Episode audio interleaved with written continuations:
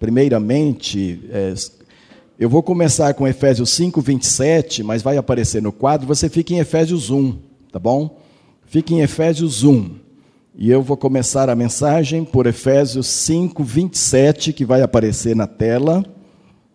Deixa eu tomar uma águazinha aqui para a garganta suportar bem.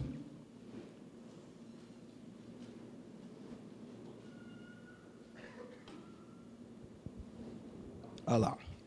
Para apresentar a si mesmo igreja gloriosa, sem mácula, nem ruga, nem coisa semelhante, porém sem defeito. Santa e sem defeito, para apresentar a si mesmo igreja gloriosa. Como eu estou falando, eu vim falando sobre a,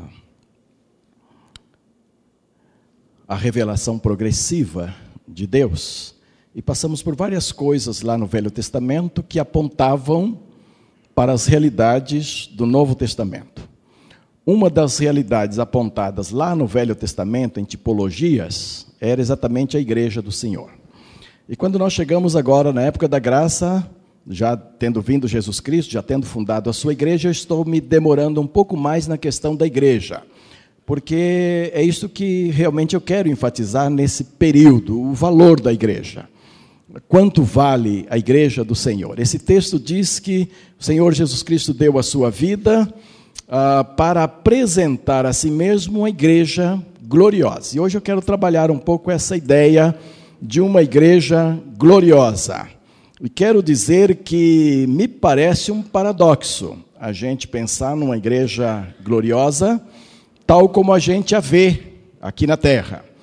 Quero também lembrar que quando eu estou me referindo à igreja, você vai mais ou menos pelo que o pastor Fernando falou agora há pouco. Não pense só na terceira, embora ela esteja bem inserida nisto e é o nosso alvo nesta manhã, trabalhar a terceira, porque estamos pregando aqui, mas cada vez que falarmos de igreja, pensa no corpo de Cristo, pensa no, na, nas várias denominações que estão aí, nisso que nós estamos vendo hoje como igreja do Senhor. E é claro que isso inclui a terceira, da qual você e eu somos parte, somos membros também. Mas veja bem, me pareceu um certo paradoxo, porque chamar uma igreja de gloriosa, e se você for um pouquinho negativista, você começa a olhar para as coisas ruins que estão dentro da igreja e chamar isso de glorioso, é um negócio sério. Negócio sério. Quando eu era jovem, já chamado para o ministério, me preparando para o ministério, a igreja tinha outra cara. Será que era melhor do que a de hoje? Não sei, provavelmente não. Mas tinha outra cara, tinha um outro procedimento, havia outras coisas que, que nos prendiam, que chamavam atenção, e a igreja realmente sentia determinados problemas dentro dela. Por exemplo, adultério. No tempo que eu era jovem, quando acontecia um adultério com alguém da igreja, dentro da igreja, corpo de Cristo, mesmo que não fosse na nossa igreja local, o negócio era um escândalo tremendo. E os envolvidos choravam muito. E eram excluídos da igreja sem, sem misericórdia, totalmente excluído. E o mundo observava uma certa seriedade na igreja. Quando eu estava preparando essa mensagem, eu comparei só esse quadro, há tantas outras coisas para comparar, mas comparei esse quadro e eu fiquei arrepiado. Eu não sou de arrepiar tão fácil, porque eu sou assim meio friozão, meio parado e tal, então não é toda hora que vai arrepiando, não. Mas eu fiquei arrepiado, de cima embaixo, porque hoje, irmãos, essa questão de adultério, hoje as pessoas se propõem ao adultério, oram a Deus para abençoar o ato, vão lá no motel ou no carro, em algum lugar, praticam-no e depois vêm correndo para o gabinete contar que foi uma bênção. Contar para o pastor que foi uma bênção. Deus se manifestou, Deus uniu os dois, Deus aprovou, Deus não repreendeu. Espera aí, estamos falando do mesmo Deus? Estamos pensando no mesmo Deus? Estamos pensando na mesma igreja? Estamos pensando numa igreja gloriosa? E então começo a ver, se a gente pensar no paradoxo, a igreja de fato não é gloriosa. A igreja hoje, em muitas das suas formas que aí é, se encontram, ela, ela tem tomado a forma do mundo para poder crescer, ela tem tomado os conceitos do mundo para poder crescer. Isso é igreja gloriosa? Que para crescer precisa se adaptar ao mundo, ao invés de dizer ao mundo como que as coisas devem ser e aí atrair os homens por causa da diferença proposta.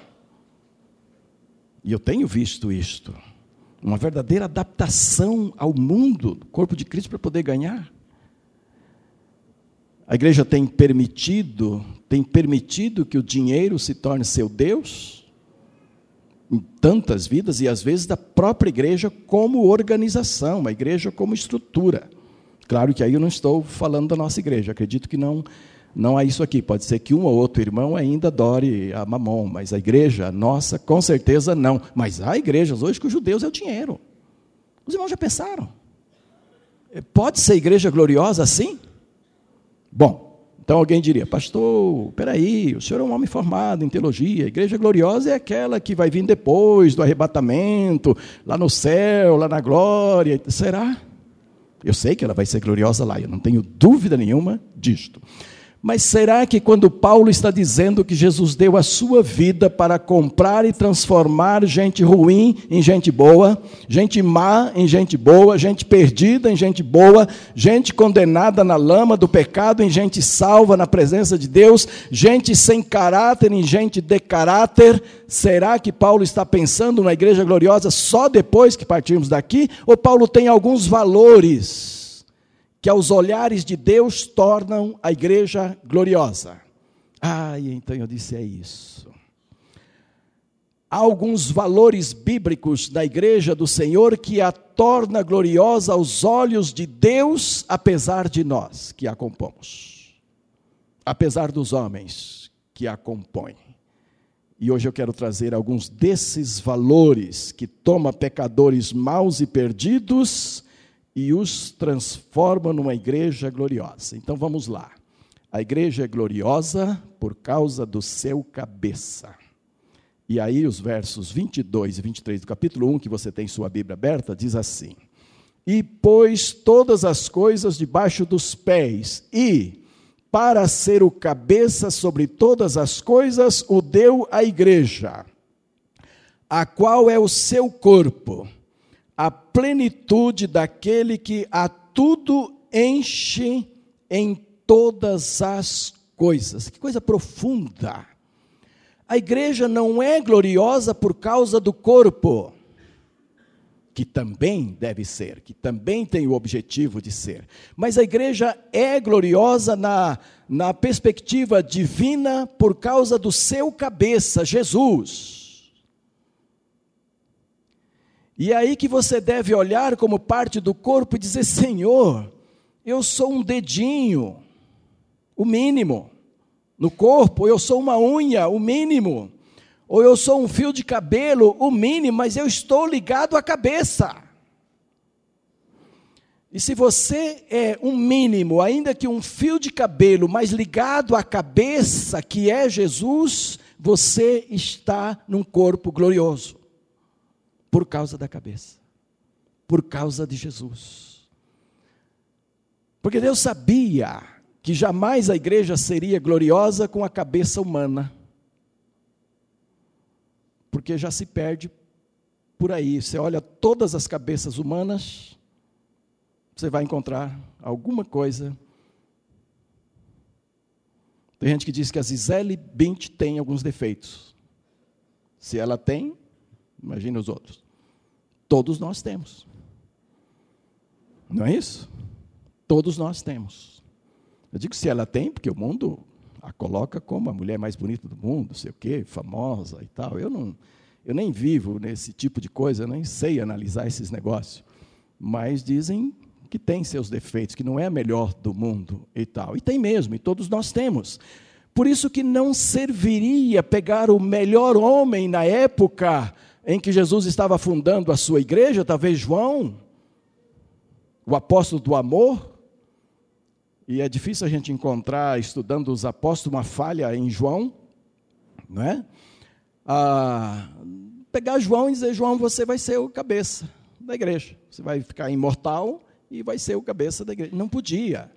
Retiraria a glória da igreja. Então, a glória da igreja se fundamenta no fato misterioso, extremamente misterioso, de que homens e mulheres maus, homens e mulheres defeituosos, homens e mulheres ah, ainda num corpo pecaminoso, podem ser ligados a Jesus Cristo glorioso como cabeça da igreja. E então ele enche todas as coisas, ele preenche todas as coisas do ponto de vista de Deus.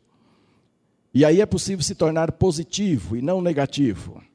E então, ao invés de olhar as coisas ruins que ainda estão dentro da igreja, ao invés de olhar os defeitos que ainda estão dentro da igreja, olha-se para o cabeça da igreja, o Senhor Jesus, pelo preço que ele pagou e diz: Estou numa igreja já gloriosa, e que é claro será muito mais na eternidade, mas que já é agora pelos méritos de Jesus. Agora, olha o verso 20. O verso 20 diz que este cabeça, que é Jesus, está sentado e exaltado à direita do Pai. Então significa que o corpo de Jesus, que aqui está, tendo-o como cabeça, somos elevados por causa deste cabeça que é Jesus à presença do Pai. E não é isso que a Bíblia diz quando o véu se rasgou, que eram aquelas coisas de sombra que eu preguei antigamente, que eu preguei o ano passado, há algum tempo atrás, ah, quando aquilo tudo, quando aquele véu se rasgou e foi permitido ao homem estar no Santo do Santo, na presença de Deus, isto Jesus Cristo, cabeça da igreja, faz hoje conosco, nos elevando à posição de estarmos na presença do Senhor, ligados à cabeça que é Ele. Você quer mais privilégio do que isso? Não existe. Não há privilégio maior para o ser humano do que estar ali, na presença de Deus, ligados por um corpo cujo cabeça é Cristo. O verso 21, ainda de Efésios 1, diz que ele está acima de todo principado, autoridade, poder, domínio e todo nome que se nomeia. Este é o nosso cabeça. É aí que nós estamos ligados. Então é, é, é algo misterioso, é algo muito grande, e é por isso que a igreja é gloriosa. Esse é o cabeça no qual você está ligado. E ele diz: olha, aqueles que estiverem realmente ligados vão produzir frutos, vão ser abençoados, vão mostrar ao mundo a diferença que isto faz, por estarmos em Jesus. Mas quero acrescentar também: a igreja é gloriosa por causa do preço que por ela foi pago pelo Senhor. O verso 7 que você tem na sua Bíblia, está também na tela, diz: No qual temos a redenção, pelo seu sangue, a remissão dos pecados, segundo a riqueza da sua graça, no qual se refere a Jesus Cristo, que pagou a nossa redenção, que pagou um preço muito alto. E Pedro acrescenta, e está na tela, sabendo que não foi mediante coisas corruptíveis, como prata ou ouro, que fostes resgatados do vosso fútil procedimento que vossos pais vos legaram, mas pelo precioso sangue, como de cordeiro sem defeito e sem mácula, o sangue de Cristo. Então, amados, a igreja é gloriosa diante de Deus, na perspectiva de Deus, por causa do preço que ele pagou. Não há como fazer a conta do preço que você vale diante de Deus. Estamos vivendo um período de supervalorização do ser humano em vários aspectos, mas um deles é o aspecto futebolístico neste mundo. Então, o Filipão está valendo uma nota nesse momento, um brasileiro. Fala-se no Filipão em termos de euros, não dá para falar em termos de reais. Cotação do, Lipão, do Filipão em termos de euros. Brasil deseja trazê-lo, eu ouvi. Mas tem que falar em euros, não pode falar em reais, milhões de euros. E nem foi campeão. E nem pegou o terceiro lugar. Ainda ficou no quarto mesmo. E está valendo milhões de euros.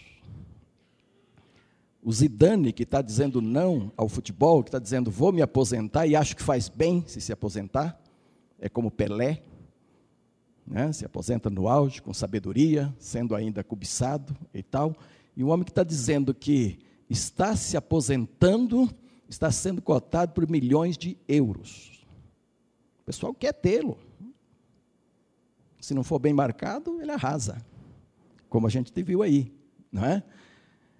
E o Brasil não marcou, levou, não é?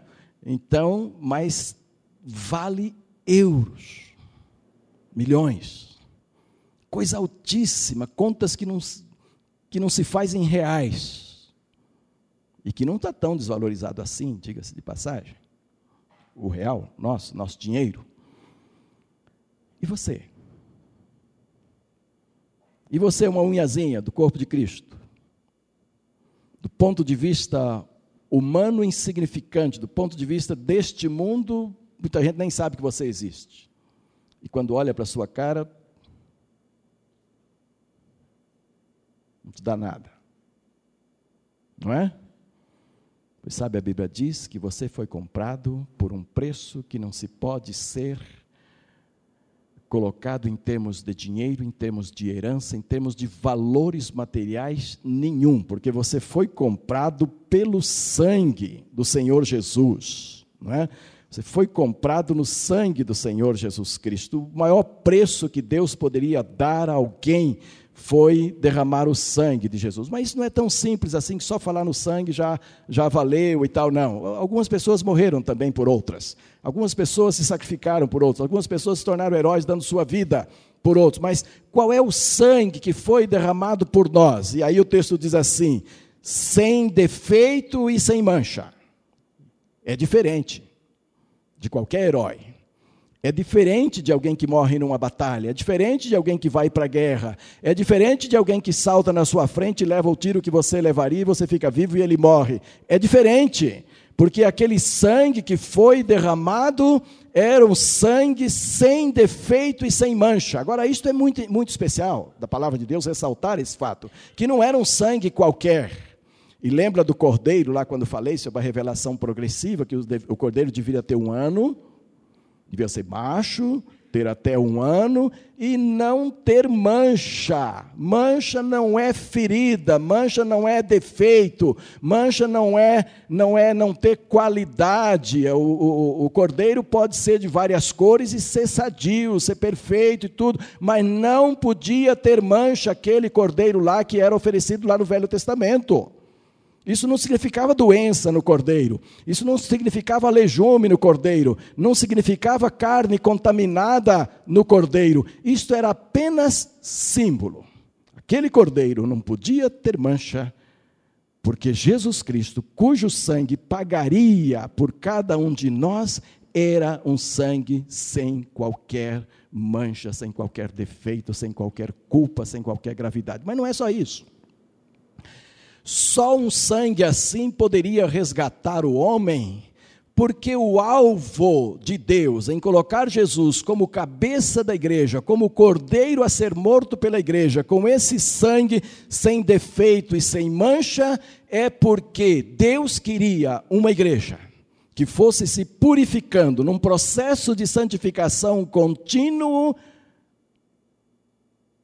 evitando evitando todas as manchas, evitando toda mescla, evitando toda contaminação. O alvo de Deus para a igreja é santidade. E não é só depois, na eternidade é agora já. O ensaio é agora, é aqui. Então Deus quer uma igreja e Jesus foi à cruz do Calvário e derramou o seu sangue sem defeito e sem mancha para que a igreja pudesse a ser assim. Como é gostoso ver alguém, e aqui tem vários, e em outras igrejas tem, no corpo de Cristo tem tanta gente. Como é gostoso ver alguém dizendo assim: Olha, eu vim do mundão, a minha vida era atolada em pecado. Eu fazia isso, eu fazia isso, eu fazia isso. Eu tinha compromisso com Satanás. Eu tinha voto com Satanás, eu pertencia a ele, eu obedecia a ele, eu fazia as coisas com ele. Jesus me transformou, me tirou, me libertou completamente. Hoje eu vivo para Deus. Isto é cura das manchas. Isto é cura do, de defeitos, isto é cura de pecado, isto é transformação plena. E nós temos visto hoje isso, graças a Deus, onde? Na igreja do Senhor. Porque ela é gloriosa nisto. Ela é gloriosa por causa do valor que Deus dá a ela. Amados, eu tenho certeza absoluta que, como igreja do Senhor, como corpo de Cristo em geral, nós não estamos valorizando a igreja como deveríamos. E não estou falando só de terceira, estou falando da igreja do Senhor como corpo. A igreja vem ficando desacreditada ultimamente. A igreja está caindo num descrédito muito grande. Pastor hoje tem que ter cuidado para saber em que lugar ele pode dizer que ele é pastor, porque em alguns lugares, se ele disser, vai desvalorizar a igreja, vai ser zombado, não vai ser crido.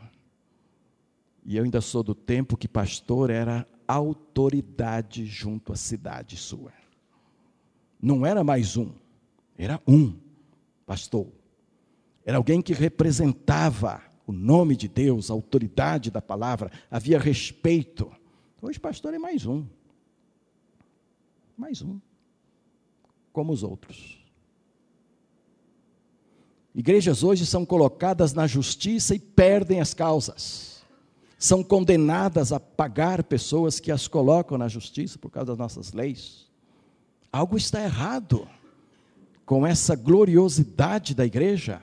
Algo está errado com esta glória que o Senhor impregnou na igreja do Senhor. Isso significa que a igreja precisa ser zelosa por, estas, por esta glória. Que a igreja precisa cuidar desta glória, que a igreja precisa cuidar deste valor, que a igreja não pode se submeter ao mundo e dizer amém para tudo que vai acontecendo aí, não, porque ela tem uma glória que ela precisa zelar e que Deus confiou isso a nós, apesar do cabeça, que é Jesus. Mas nós somos corpo. É possível imaginar uma cabeça 100% sadia, 100% correta, 100% sem mancha nenhuma, sem pecado nenhum e um corpo todo apodrecido? É ilógico. Ainda bem que a gente não ouve mais nos nossos meios aquelas orações antigas. Graças a Deus, Senhor, estamos na tua presença. E é maravilhoso estar na tua presença. Eu quero lembrar que nós temos multidões de pecados. Perdoa, Senhor, a multidão dos meus pecados. A multidão. Creio que pode ter multidão de pecados, amado. Uma igreja pode ter multidão de pecado onde? Como? Não pode amontoar. Não tem humildade nenhuma nisso. Tem falta de conhecimento do que é a vida cristã e de como deve ser a vida cristã. E se alguém estiver orando honestamente que tem multidão de pecados, faça um retiro espiritual sozinho e vai cuidar desses pecados com Deus, porque não pode viver assim. É para confessar cada um, é para confessar cada pecado, é para se tratar cada dia, é para se lavar cada dia. E o crente é, é, é mais puro é aquele que mais se lava, não é aquele que mais peca. É o que mais se lava diante de Deus. E não que vai juntando multidões, para depois chegar no culto. Domingo já tem multidão, a semana inteira já gerou uma multidão. Aí vem confessar domingo que tem uma multidão. Não, diga para Deus qual é: a mentira, é a inveja, é a lascívia é, é orgulho, altivez, é insubmissão, é a rebeldia, é a incredulidade. Vai contando, você não chega à multidão nunca. Não pode chegar à multidão sem nome, assim por atacado. Não, vai contando. Mas trate deles, trate de cada um deles para manter a glória da igreja do Senhor que está na cabeça, para honrar o cabeça que é o Senhor Jesus. Como é triste quando o corpo não honra mais a cabeça. É. Você era um expert em tênis, em futebol, em vôlei, em alguma coisa, e jogava bem, todo mundo admirava, e daqui a pouco a sua cabeça sabe o que fazer, mas as pernas não obedecem mais. Conhece isso? Eu conheço de sobejo. A última vez que joguei futebol foi no carnaval Deste ano ou do ano passado? Deste ano. É, deste ano, lá na chácara. Mas também não tinha jogado há muito tempo mais. E eu só tinha jogado com a turma dos quarentões, 40 para cima. Aí ainda dava para brincar um pouquinho com essa turma, mas lá no carnaval tinha gente de todas as idades. E um mocinho chegou para mim, com muito amor, pegou no meu braço e disse: Pastor, o senhor é uma benção, mas futebol não dá mais não. Entendeu? Futebol não dá mais não. É porque num dado momento eu fiquei com a bola assim no pé e eu fui imaginar o que, que eu ia fazer, alguém passou e levou. Entendeu? E eu fiquei olhando navios. Aí o rapazinho veio muito amor, pastor, isso era uma benção, mas futebol não dá mais não. Não dá porque o corpo não acompanha mais a cabeça. A cabeça sabe o que fazer, a cabeça ainda vive lá, seus 15, 16 anos, saberia o que fazer, mas o corpo não acompanha mais. Isso não pode acontecer com a igreja do Senhor. A igreja do Senhor precisa estar sob o comando da cabeça e obedecer e honrá-lo. Porque fomos transformados para isto, saímos do pecado para isto, dissemos não ao pecado para isto. Então o que não pode é voltar mais ao pecado, ir assumindo o pecado outra vez, porque é claro, vamos ter uma cabeça que dá o comando e o corpo não obedece. Tal como a gente fisicamente fica em algum momento da vida. Bom, quero ainda acrescentar nesta manhã, depois vem, deve vir outras coisas ainda sobre igreja, outros dias, mas hoje quero acrescentar ainda que a igreja ela é gloriosa aos olhos de Deus por causa do propósito dela aqui na terra. Eu não estou muito preocupado com missão e visão neste momento, que estão no nosso boletim e tal, mas eu estou preocupado, uh, quero falar sobre o propósito pelo qual Deus estabeleceu a igreja neste mundo. E aí o livro de Efésios é rico nisto, eu vou só trazer alguns casos, mas o, o, o, no capítulo 1, verso 6, diz assim: que o propósito da igreja aqui na terra é para o louvor da sua glória que ele nos concedeu gratuitamente no amado. Então a igreja está aqui para louvar e glorificar ao Senhor, e isso faz parte da nossa missão.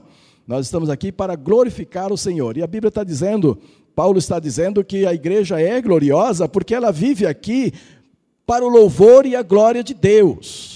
Então é preciso examinar muitas coisas no nível pessoal e no nível congregacional da igreja, porque é possível que ela está fazendo muitas coisas que não glorificam a Deus. E é possível que ela está, é, esteja tomando atitudes ou recebendo para dentro de si, ou acomodando dentro de si, muitas coisas que não glorificam ao Senhor. E eu sei que isso é difícil, julgar essas coisas, trabalhar essas coisas, dizer o que deve, o que não deve, é muito difícil e a igreja já errou muito na sua história em relação a isso. A igreja já proibiu muita coisa e errou muito proibindo coisas. A igreja já admitiu coisas e errou muito admitindo coisas. E a igreja vive esse dilema o tempo todo, talvez porque nos falta ainda muito consultar o cabeça. Quais são as coisas? Quais são as atitudes? Talvez porque ainda ignoramos muito a palavra de Deus na sua, na sua interpretação e na sua aplicação ao mundo de hoje, ao momento que nós estamos vivendo. Para vivermos então como igreja do Senhor, né? produzindo a glória dos. Mas essa é uma faceta que a igreja tem por responsabilidade mostrar ao mundo a glória de Deus. E, e sabem que o mundo está ansioso por isso. O mundo está ansioso para descobrir esta faceta da glória de Deus. E o homem, no seu desespero, procura tudo que se propõe por aí. E eu já disse aqui uma vez e vou repetir. Qualquer coisa, qualquer doutrina, qualquer loucura, cura que alguém que seja um pouco simpático, que saiba se comunicar um pouco, que tenha um pouco de carisma, resolva pregar, vai ter seguidores.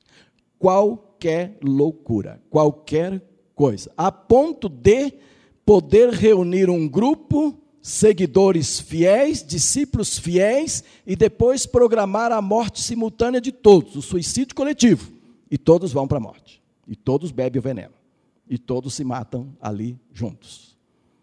Isso é o desespero do mundo. É o desespero do mundo tentando ver a glória de Deus. Onde ela está? Onde ela pode ser vista? Ela está na igreja do Senhor. É nossa responsabilidade.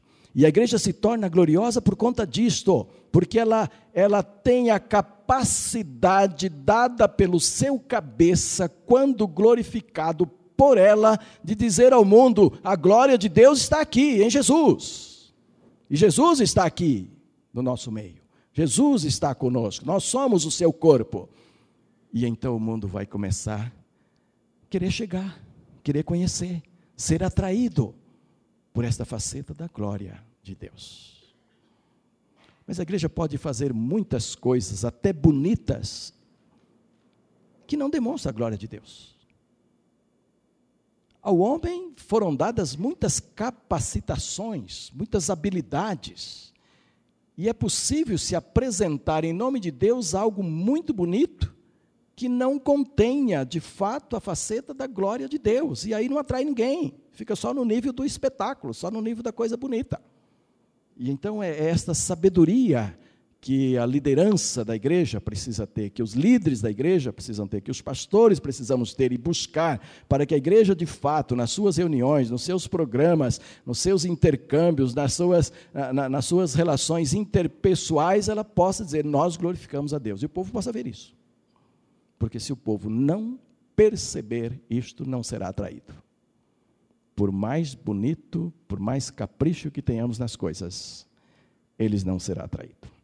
Também a igreja ah, tem o propósito de mostrar ao mundo a faceta da sua graça, pois somos feitura dele, criados em Cristo Jesus para boas obras, as quais Deus preparou de antemão para que andemos, que andássemos nelas. E dois versículos antes, o verso 8 diz assim: Tudo isso aqui ocorre por causa da graça de Deus, pois pela graça sois salvos por meio da fé. Isto não vem de vós, é dom de Deus. Quando alguém chega para alguém e diz assim: Eu sou salvo, e a pessoa não tem ideia nenhuma sobre salvação, é uma perdida mesmo, tem ideia nenhuma sobre salvação, e você diz a ela: Escuta, você está falando com uma pessoa salva, uma pessoa que conhece Deus, que o que ela pensa de você? Imediatamente, qual é a primeira reação?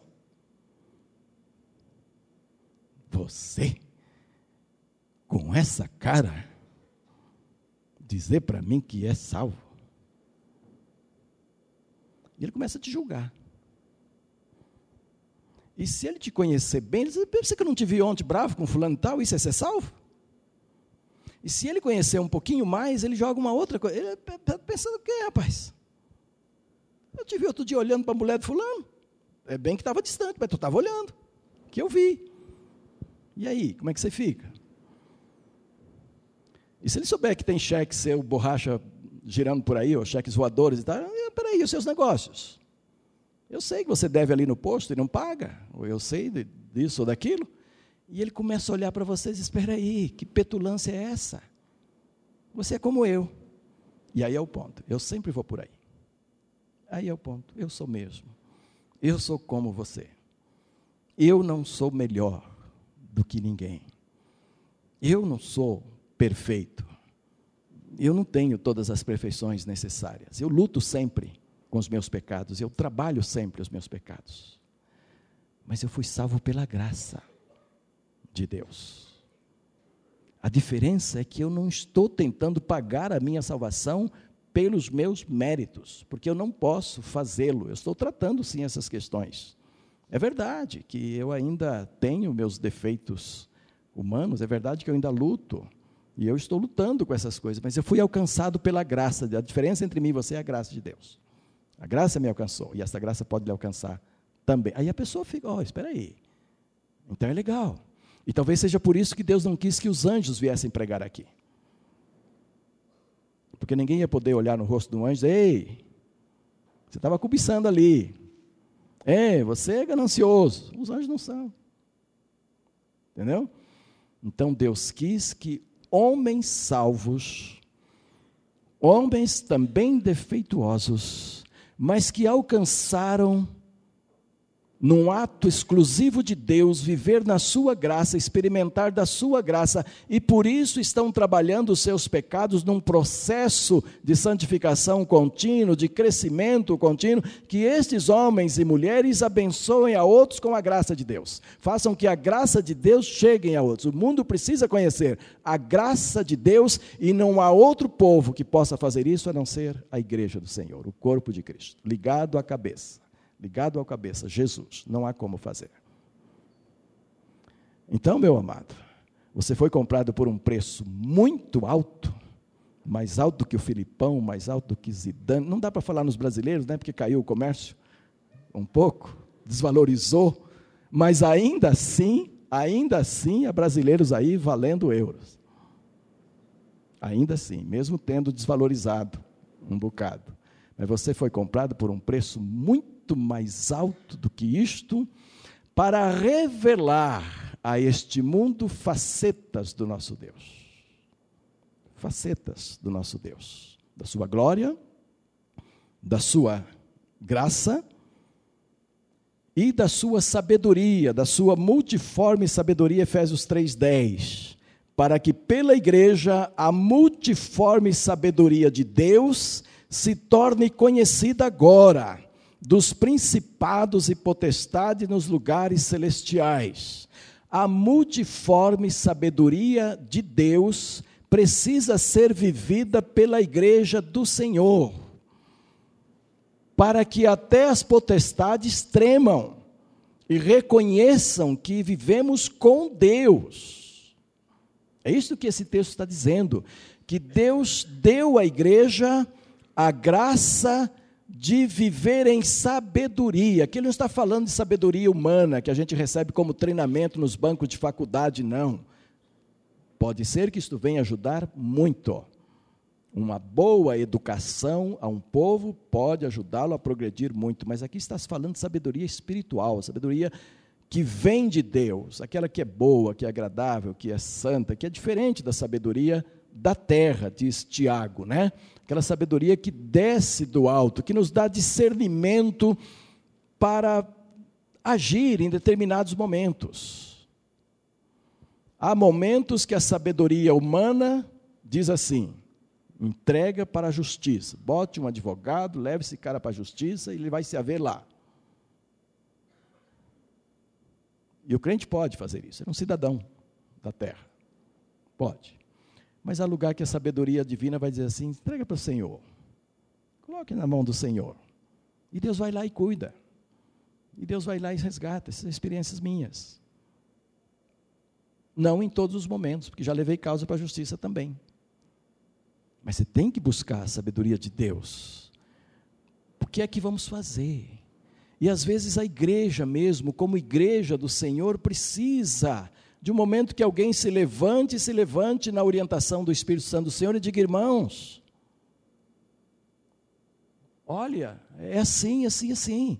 A igreja de Jerusalém estava enfrentando um problemaço lá com gentios e, e, e, e judeus, uma questão doutrinária e também de costumes, e os judeus queriam impor algumas coisas e houve uma assembleia para resolver. E estavam discutindo, por isso que nós, ah, ah, de vez em quando nós falamos a igreja batista que estava em Jerusalém, por causa daquela assembleia, daquela discussão lá. E aí nós herdamos essa facilidade de discutir as coisas. Essa facilidade de falar muito e de todo mundo falar e participar, isso é uma benção. Aí levantou-se um homem de Deus lá, todos eram de Deus. Só que um estava com a sabedoria de Deus. Levantou-se, irmãos. Vamos deixar essa coisa com Deus. Vamos deixar nas mãos do Senhor. Se for do Senhor, ninguém vai poder impedir. E todo mundo teve paz. Todo mundo teve tranquilidade. A igreja do Senhor prosseguiu tranquilamente. Mas a hora que a igreja precisa agir. Há momentos que ela tem que agir, tem que dizer a que veio. Também isso tem que ser pela sabedoria do Senhor. Isso não é muito fácil.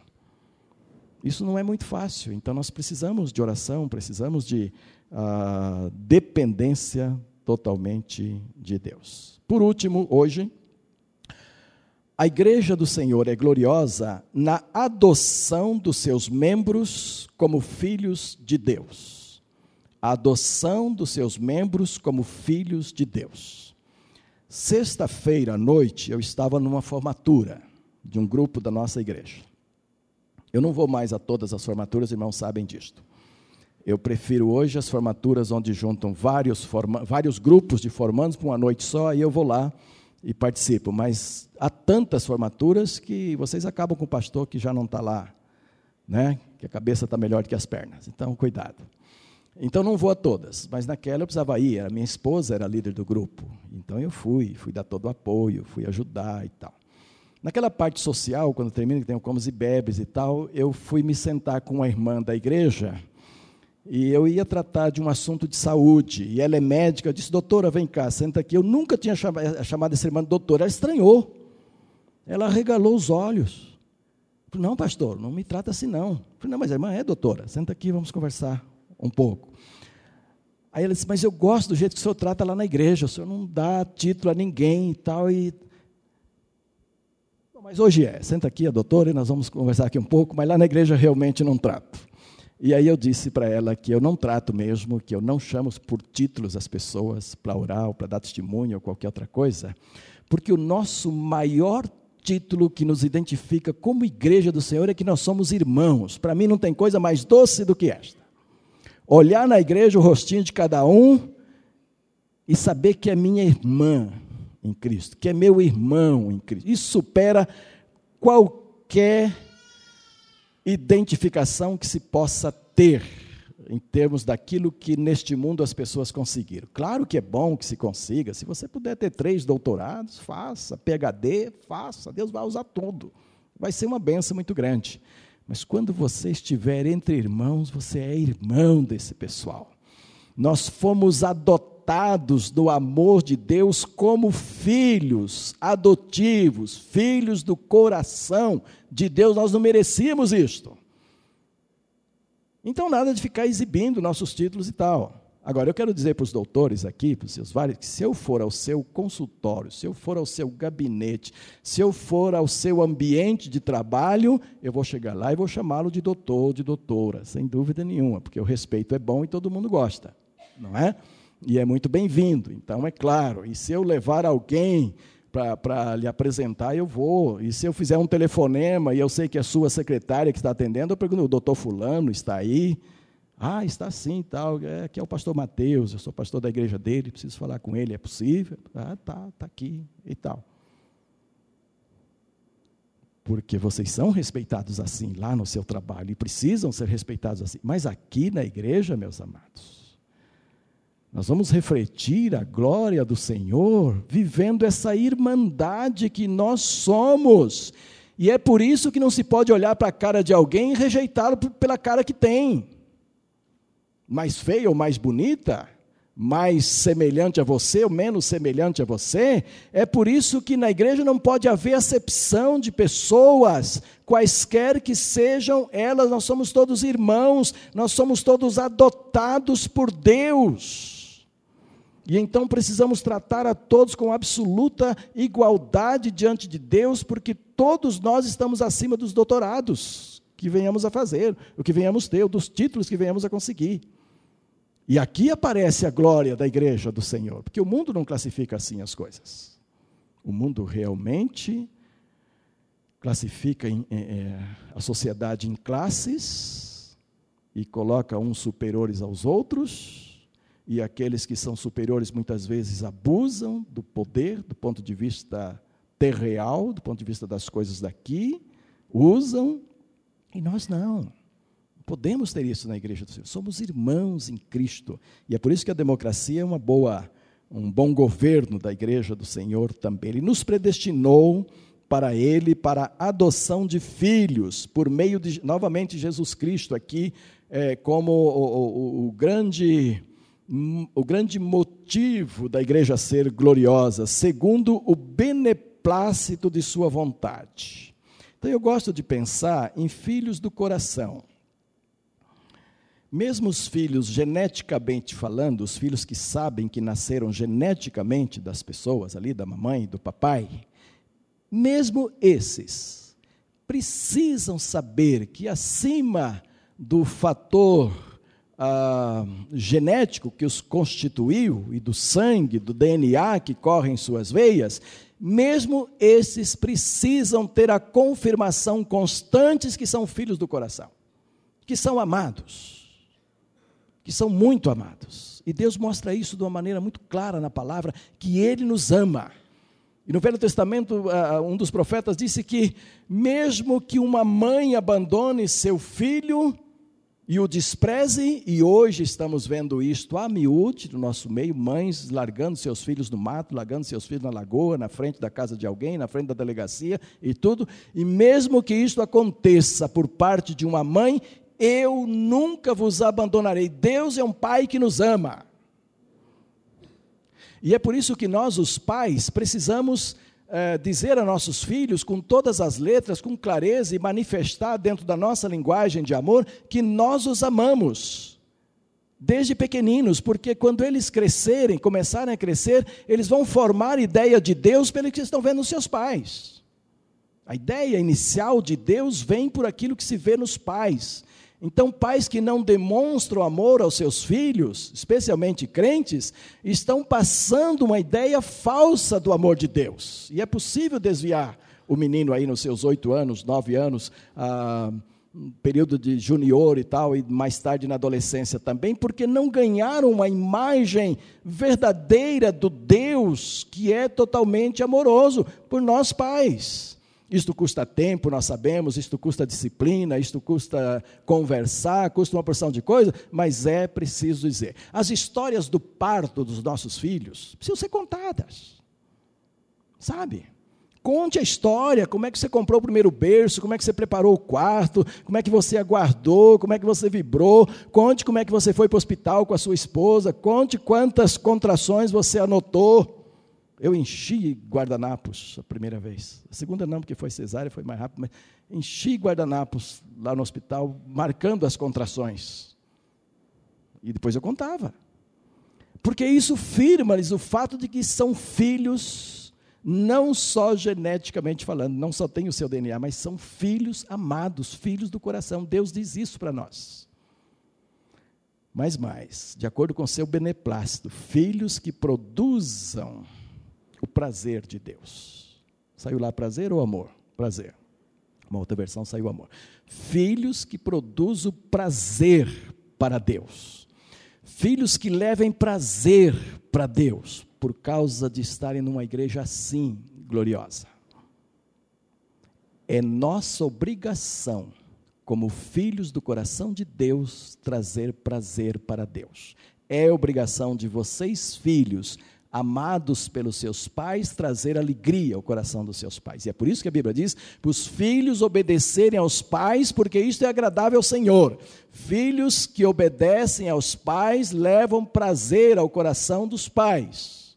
E então nós, como filhos adotivos de Deus, precisamos levar prazer ao coração de Deus, estando fazendo parte da sua igreja gloriosa.